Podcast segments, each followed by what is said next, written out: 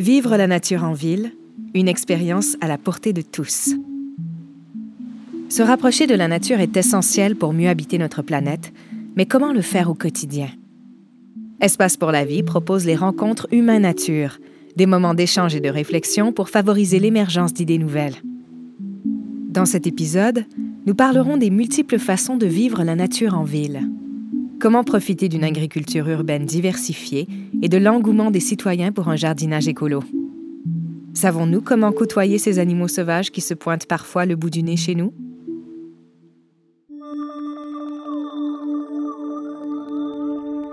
Je pense que pour qu'on puisse rendre la nature plus accessible physiquement, mais aussi psychologiquement, il faut euh, défaire les croyances qui entourent justement certaines des espèces avec lesquelles on partage la ville, aussi de, de, démystifier tous ces êtres vivants euh, pour mieux les faire connaître, puis pour faire en sorte que euh, les humains soient plus rapprochés de la nature. Donc, qui sait peut-être aussi de développer des patients au sein de la population par rapport à la biodiversité urbaine.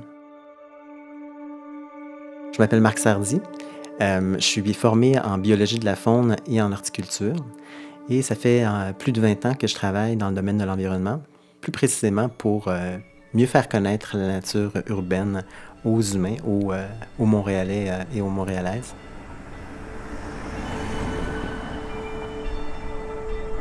Il y a plusieurs initiatives à Montréal qui font en sorte que les humains peuvent se rapprocher un peu plus de la nature. Si on, regarde, par exemple, un projet très inspirant de valorisation d'une friche urbaine qui est le, champ des possibles. Donc, euh, on parle ici d'un terrain euh, vacant qui a été euh, décontaminé, valorisé. Et c'est un bon exemple de, collaboration avec les citoyens, parce qu'on parle ici d'un espace qui est co-géré par un groupe de citoyens et par l'arrondissement. Donc, c'est une plateforme inouïe pour amener des, groupes, des enfants, pour apprendre, pour, toucher, pour sentir, pour découvrir la nature urbaine, et puis aussi pour défaire les mythes, démystifier, de, faire connaître un peu plus les, les, espèces dont on a un peu plus peur. Donc, le champ des possibles, c'est un endroit idéal pour le faire. Euh, mais si on regarde aussi d'autres initiatives inspirantes euh, qui euh, font en sorte que la, nature urbaine est de plus en plus valorisée à Montréal, si on regarde le boulevard Saint-Joseph, on a laissé place à la nature dans les terres pleines, mais on a semé aussi quelques plantes ornementales, quelques plantes indigènes aussi là-dedans. Donc ça fait comme un effet un peu plus sauvage. Donc ce genre d'initiative-là sert à, augmenter, bien sûr, la biodiversité urbaine dans la ville, à créer des, espèces de corridors biologiques, des corridors verts euh, le long des, des artères principales, mais c'est aussi pour euh, exposer euh, les citoyens à ce genre d'initiative-là pour, pour les faire mieux connaître, mais aussi pour les faire mieux accepter. Si on se projette dans le futur, je pense que ce qui me réjouirait le, le plus en matière de biodiversité urbaine à Montréal, ça serait que la ville s'approprie des grands espaces vacants, euh, comme ceux, par exemple, qu'on a euh, dans l'arrondissement de Mercier-Hochelaga-Maisonneuve, des, grands terrains vacants qui existent là, euh, qui ne font pas grand-chose pour l'instant, mais où est-ce qu'on pourrait développer des sentiers, où est-ce qu'on pourrait développer des activités en lien avec la nature urbaine. On pourrait valoriser ces espaces-là pour qu'ils soient plus accueillants pour les citoyens. C'est ça qu'on a besoin dans le futur pour faire en sorte que les humains se rapprochent de la nature.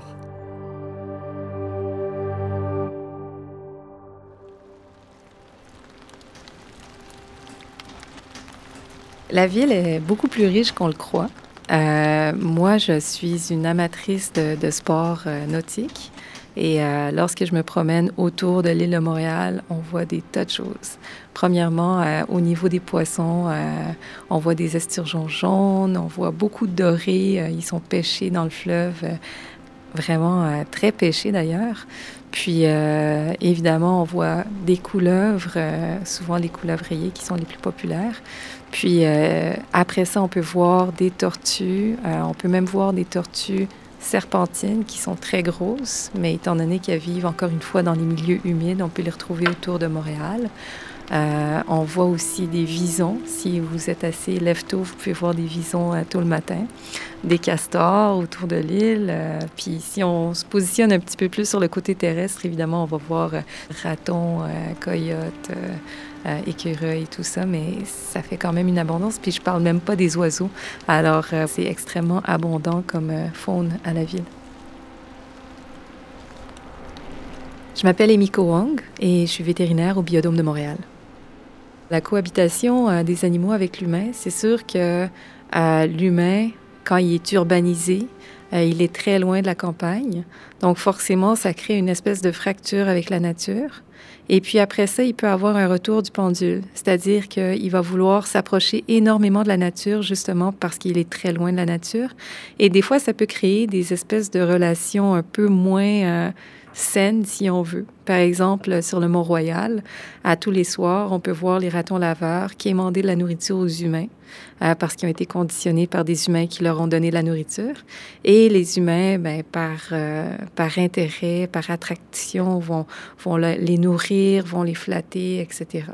C'est sûr que c'est pas une relation qu'on considère normale. Euh, si on fait 100 km en campagne, on parle de fermiers qui considèrent les ratons comme presque des pestes et qui vont essayer de les chasser. Euh, c'est où l'équilibre entre les deux, c'est difficile à savoir vraiment, mais chose certaine, c'est que cette espèce de relation très, très proche peut aussi favoriser la propagation de maladies, etc. Donc, euh, c'est pas nécessairement une relation équilibrée, si on peut dire comme ça.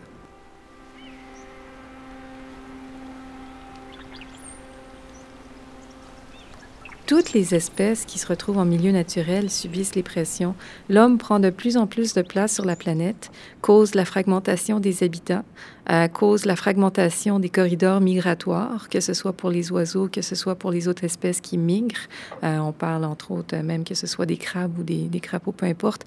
Euh, donc tout ça fait en sorte que oui, ben, l'urbanisation ou l'anthropologie de la planète euh, fait en sorte que toutes les espèces s'en retrouvent affectées.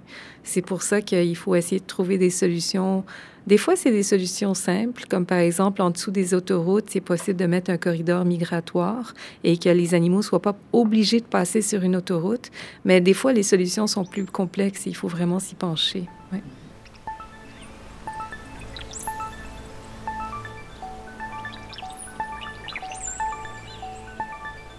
Je ne crois pas qu'on doit empêcher une cohabitation. Il faut juste trouver la meilleure équation pour que ce se fasse de façon euh, saine pour tout le monde. Euh, c'est-à-dire que je pense que la biodiversité, la complexité et la richesse, c'est toujours quelque chose de positif. Il y, a, des études qui démontrent pourquoi la biodiversité est nécessaire et tout ça. Donc, on n'entrera pas dans ce sujet. Mais euh, ça démontre jusqu'à quel point la nature euh, est robuste parce que veut, veut pas, avec euh, les, activités anthropiques, on a amené le béton, euh, on a amené toutes sortes de choses par rapport à la ville pour que nous, on puisse y habiter de façon plus efficiente, si on veut. par contre, on pourrait s'attendre à ce que les animaux soient pas adaptés à ce type de milieu. Donc, je considère que c'est quand même des bonnes nouvelles qu'un certain, une certaine strate de la biodiversité qui est capable de de, prospérer, de s'épanouir dans un milieu comme ça. Il faut juste trouver la bonne équation pour que tout le monde y trouve son confort.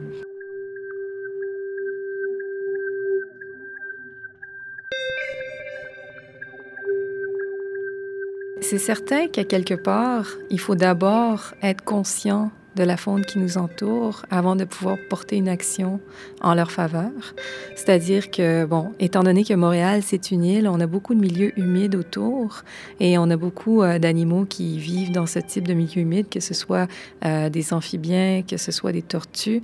Et tout ça fait en sorte que euh, si le citoyen est conscientisé de la richesse de la faune qui nous entoure et avec laquelle on cohabite actuellement, parce que j'ai l'impression que le Montréalais typique a euh, voit le centre-ville sur Sainte-Catherine, puis il se dit, ben, il n'y a pas de faune ici. Mais si, si tout le monde savait jusqu'à quel point on avait une richesse, euh, si jamais il y a un projet en développement, un condo qui se construisait, peut-être que le citoyen dirait, ah, attendez une minute, il va falloir qu'on vérifie c'est quoi l'impact sur la faune, plutôt que de se dire, ben, de toute façon, on est une ville, il n'y a plus rien ici.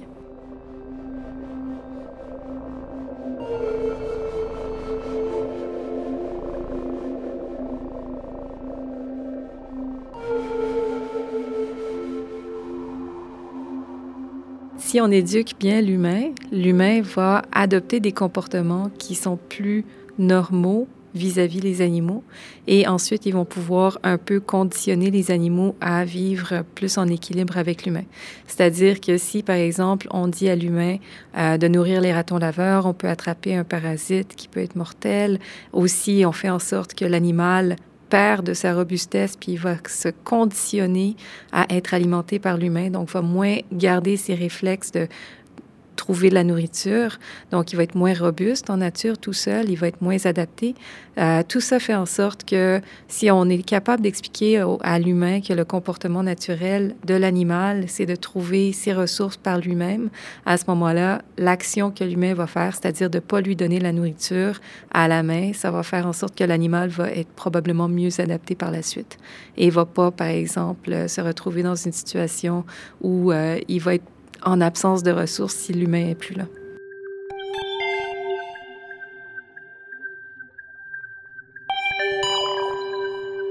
Par rapport à la cohabitation humaine-nature, euh, c'est sûr qu'on peut aider aussi la faune. Et de ce côté-là, l'humain a, beaucoup de gens hein, sur la planète et ça fait en sorte qu'il y a beaucoup de gens qui peuvent se mobiliser ensemble euh, et comme ça collaborer pour préserver une espèce. Probablement que le meilleur exemple, ce serait euh, le monarque. Donc, il y a beaucoup de gens euh, qui ont participé de façon citoyenne et évidemment tout ça chapeauté par des scientifiques. Ensemble, on voit qu'on est capable de s'unir pour préserver certains aspects de la biodiversité.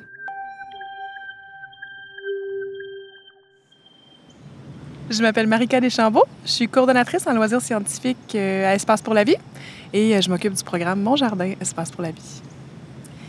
Le programme Mon Jardin, c'est né d'un désir d'accompagner les citoyens dans leur jardinage, mais pas n'importe quelle sorte de jardinage. Dans le fond, on veut favoriser le jardinage qui est écologique puis qui va être bénéfique pour la biodiversité. Fait qu'on indique aux gens comment faire pour jardiner, pour favoriser la, vie qui va grouiller dans leur jardin. C'est sûr qu'Espace pour la vie, dans nos valeurs euh, profondes, on veut euh, rapprocher l'humain de la nature. Euh, puis une des façons les plus concrètes de le faire, c'est vraiment de mettre les mains dans la terre. On, je travaille au Jardin botanique dans un environnement complètement idyllique où on a des équipes de dizaines d'horticulteurs qui font ça au quotidien. Donc on a toute l'expertise en fait ici en termes de jardinage. Puis on veut rendre ça accessible aux gens. On veut les pouvoir leur donner, dans le fond, les bons conseils pour qu'ils puissent reprendre ces choses-là, le refaire à leur manière, mais à la maison, chez eux. C'est vraiment jardiner de manière à créer un habitat qui est intéressant, voire attirant pour les animaux, qu'ils soient papillons, abeilles euh, ou autres. Euh, principalement, on va faire ça en plantant des fleurs, des plantes à fleurs. Si on est comment dire, euh, astucieux, on va le faire en sorte que nos fleurs ils vont fleurir du printemps à la fin de l'automne. C'est-à-dire qu'on va avoir une succession de plantes qui vont avoir des floraisons dans notre jardin. Comme ça, on a un menu qui est intéressant euh, durant toute la saison, puis qui va continuer à avoir des visites durant toute la saison.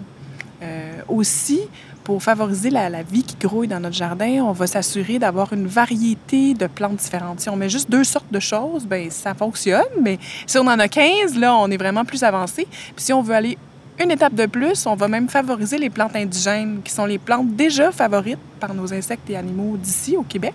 Donc, pourquoi pas les intégrer dans nos aménagements pour que ça soit encore plus attirant pour eux, dans le fond. De la saison de jardinage. Là, aujourd'hui, je parle des oasis pour les monarques parce qu'on est à la Fiesta Monarque. Et on a quatre thématiques, nous, qu'on certifie les jardins. On a un jardin nourricier, qui est comme le potager pour la biodiversité. Jardin pour la biodiversité, qui est plus pour les pollinisateurs, les abeilles en général. Bien, et ça, je suis sensibilisée à ça aussi. Euh, ben, nous, on veut... Durant l'année, on a plusieurs occasions où on peut vraiment rencontrer en direct les gens. On fait des kiosques sur le programme où on informe les gens, on donne des listes de plantes. On est vraiment là concrètement pour répondre à leurs questions. Il y a la fête des semences. Il y a le rendez-vous horticole et là, il, y a, la Fiesta Monarque, qui est un nouvel événement qui est né euh, cette année, où vraiment on fait la fête aux monarques le monarque qui, au mois de septembre ou à la fin du mois d'août, est en train de se gorger de nectar là, avant d'aller partir pour euh, le Mexique pour sa grande migration. Arriba Veracruz! Alors lui, il va rester là de 3 à 5 jours environ. Mais à votre avis, qu'est-ce qui va sortir de là? Un chenille. Une chenille, vous êtes d'accord avec ça? Est-ce qu'on vérifie ensemble? Eh bien oui! Est-ce que vous la voyez tous? Une petite chenille! Cette année, on avait un super aménagement. J'ai les horticulteurs de l'insectarium qui m'ont aidé. On a fait un bac à fleurs avec toutes des plantes qui sont réputées être attirantes pour le monarque ou importantes. Donc, on avait évidemment la sclépiade, la plante haute du monarque. On avait aussi une foule de fleurs nectarifères qui ont été choisies par l'horticultrice. Et on remettait aux gens le, le top 10 des plantes à monarque qui étaient représentées euh, dans notre kiosque. Donc ça, c'est comme un petit guide pour vous dire comment les stratifier à la maison si vous voulez augmenter le taux de germination. Réussite, oui. OK, fait que vous pouvez avoir toute cette information-là. Oh, je suis... Puis est-ce que c'est la même chose pour celle-là, j'imagine? Comment on fait dans notre quotidien pour faire les choses en fonction de la durabilité? Les Autochtones disaient souvent il faut prévoir les choses pour les sept prochaines générations. Mais dans le fond, la permaculture, ça va vraiment dans le même sens que ça. C'est pas juste, juste qu'est-ce que je vais récolter cette année, mais ce que je vais planter cette année, la manière dont je vais le planter, faut que ce soit le plus efficace possible pour que dans deux, trois ans, j'aille à peine à m'en occuper. Ça pousse tout seul, ça produit, c'est protégé par les autres arbustes ou les autres arbres qui sont autour parce que ça va amener des prédateurs naturels. J'aurai pas besoin de traiter. Je vais nourrir mon sol, comme ça, j'aurai pas besoin de mettre d'engrais. Fait que c'est toujours de penser trois, quatre étapes avant puis de faire bien les choses de manière à pas avoir à recommencer à chaque année. C'est un peu un contraste avec l'agriculture moderne de monoculture où on va euh, défaire les champs, les, labourer à chaque année, replanter, remettre des engrais, remettre... dans le fond, on repart à zéro avec la grosse machinerie à chaque année. Mais l'idée, c'est de, faire tout ça sur des petites surfaces avec une haute efficacité en ayant le moins possible d'impact sur la biodiversité existante, puis même en l'améliorant au fur et à mesure qu'on bâtit là-dessus. Là dans le fond, la permaculture, c'est un peu comme un cadre éthique qu'on peut après mettre sur à peu près n'importe quel projet. Ça a l'air bizarre à dire, mais on peut même mettre ça sur nos projets de vie. Ça n'a pas besoin d'être de l'agriculture. Parce que les éthiques de base, ils sont facilement compréhensibles et sont accessibles à tout le monde. C'est ces trois éthiques-là, c'est respecter la terre, respecter les humains et partager les surplus. C'est très simple, tu sais, ça peut pas être plus simple que ça.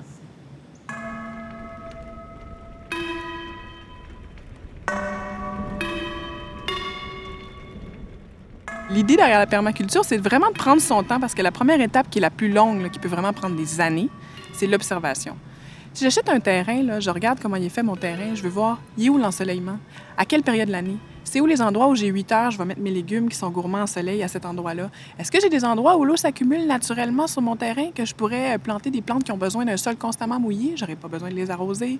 Est-ce qu'il y a des choses que je peux faire en travaillant ma terre ou mon terrain pour que l'eau circule différemment sur mon terrain ou même qu'elle s'accumule pour faire un lac. Comme ça, je crée un nouvel écosystème qui va amener d'autres insectes, qui va favoriser le reste de la biodiversité.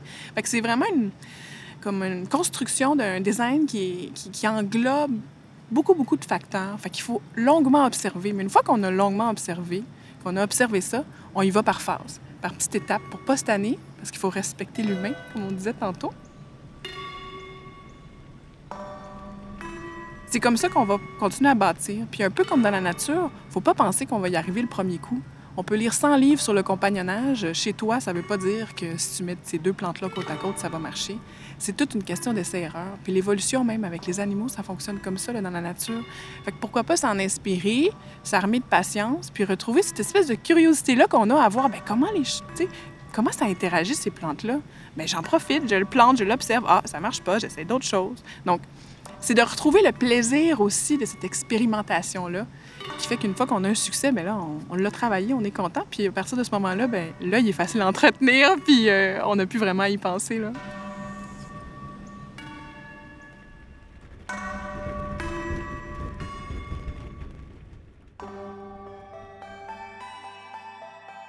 Mon nom est Francis Cardinal. Je travaille à Espace pour la vie comme euh, préposé à l'animation. Je suis biologiste de formation. J'ai aussi étudié en gestion et développement durable et euh, je suis un passionné d'agriculture urbaine. Donc, euh, c'est quoi l'agriculture urbaine? Euh, premièrement, ben, dans beaucoup d'écrits, on parle des agricultures urbaines. Ça va aller des personnes qui ont un, installé une ruche sur un toit, aux gens qui ont des poules dans leur cour, aux personnes qui vont euh, jardiner des tomates en terre euh, dans leur jardin euh, à l'italienne, en rangée dans la petite Italie, ou simplement aux gens qui vont avoir quelques bacs sur leur balcon, dans le fond.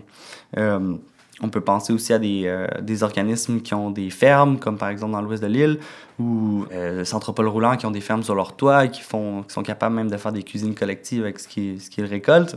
Donc, il y a vraiment plein de formes d'agriculture urbaine. Je pense que là où tous ces agriculteurs-là se rassemblent, c'est que c'est souvent des initiatives citoyennes, c'est pour les citoyens, c'est aussi une forme de réappropriation de l'espace public. Donc, ce qu'on voit aussi euh, de plus en plus, c'est des incroyables comestibles, par exemple. Ça, c'est un mouvement qui est parti et où c'est des, des bacs, des jardins où c'est accessible pour tout le monde. Est-ce que ça nourrit vraiment une grande partie de la population? Non, mais le message, la symbolique est vraiment immense. Euh, comme c'est un mouvement, je pense que tout le monde peut en faire partie. Que tu jardines avec un petit bac de fines herbes sur ton balcon ou que tu as un petit jardin, tu peux en profiter et, tu peux en faire profiter d'autres personnes et tu peux aller rejoindre d'autres personnes. Je pense que l'agriculture urbaine, son plus gros rôle qu'elle joue en ce moment, c'est au niveau du tissu social. Bienvenue dans le jardin On s'aime, dans l'arrière de ma cour. Donc, on est vraiment euh, dans un contexte urbain. Et le jardin On s'aime, c'est, selon moi, un jardin euh, quand même d'agriculture intensive sur petite surface. Il euh, n'y a pas un endroit cultivable qui est laissé inoccupé. Donc, j'ai des petits bacs, j'ai, j'ai utilisé beaucoup de trucs que j'ai trouvés, en fait. Moi, j'ai pas mis beaucoup d'argent dans mon jardin. J'ai mis beaucoup d'énergie, donc c'est un peu pour compenser si on veut. Et je me promène beaucoup, par exemple, au printemps.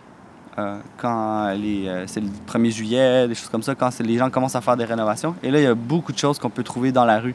Des planches de bois, des 2 par 4 des pots, des chaudières, euh, des meubles de jardin, des choses comme ça. Et je m'en sers, dans le fond, pour meubler mon jardin. Ce qui donne un look un petit peu bric-à-brac, mais euh, que moi j'aime bien.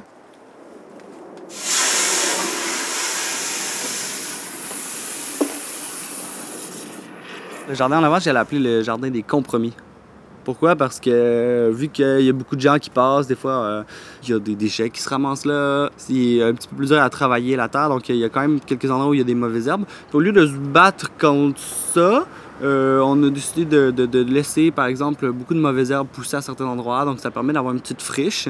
Euh, sûrement de laisser euh, certains insectes en profiter. ça attire les pollinisateurs. On voit des haricots. On a eu on a une belle récolte d'haricots. C'est pas fini, pas du tout. Et là où étaient les haricots, on avait planté de l'ail à l'automne dernier. Donc, quand je vous dis que c'est intensif, dans le fond, chaque fois qu'il y a quelque chose qui est, terminé, qui est euh, prêt à récolter, on l'enlève et on va euh, amender le sol, euh, puis on va planter autre chose. Alors, je vous présente Jean-Guy.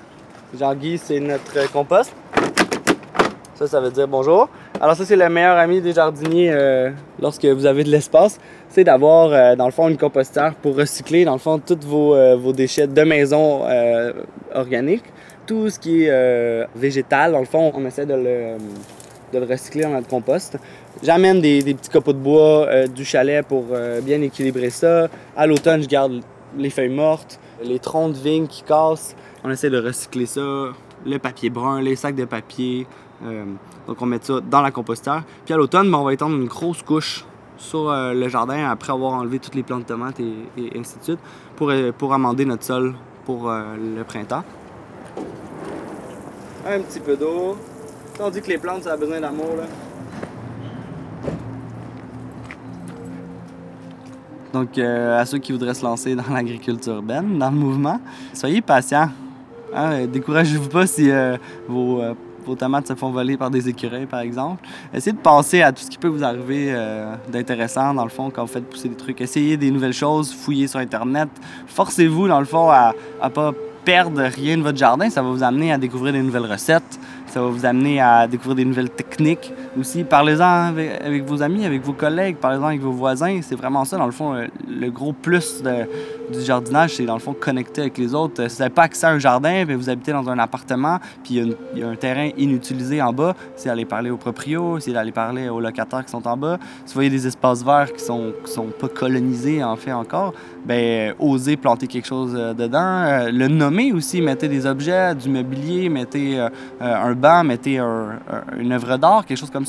C'est vraiment ça l'appropriation des, lieux publics. Dans le fond, c'est, en leur donnant un nom, ça devient un lieu. Et puis, ça devient un lieu fréquentable, ça devient un endroit que les gens euh, vont détourner le regard pour le regarder. C'est un peu comme ça qu'on propage, dans le fond, le mouvement, puis qu'on, puis qu'on en fait partie.